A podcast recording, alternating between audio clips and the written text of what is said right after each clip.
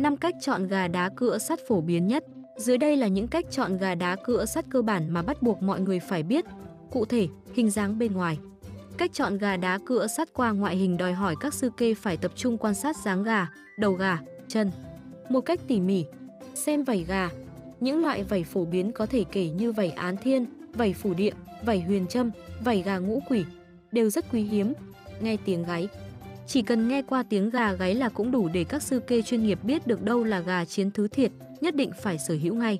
Dáng ngủ hàng ngày Một số con gà dù không có điểm gì nổi bật nhưng khi ngủ lại có dáng vẻ rất kỳ lạ. Người ta thường gọi là gà tử mị, nằm trong hàng thần kê.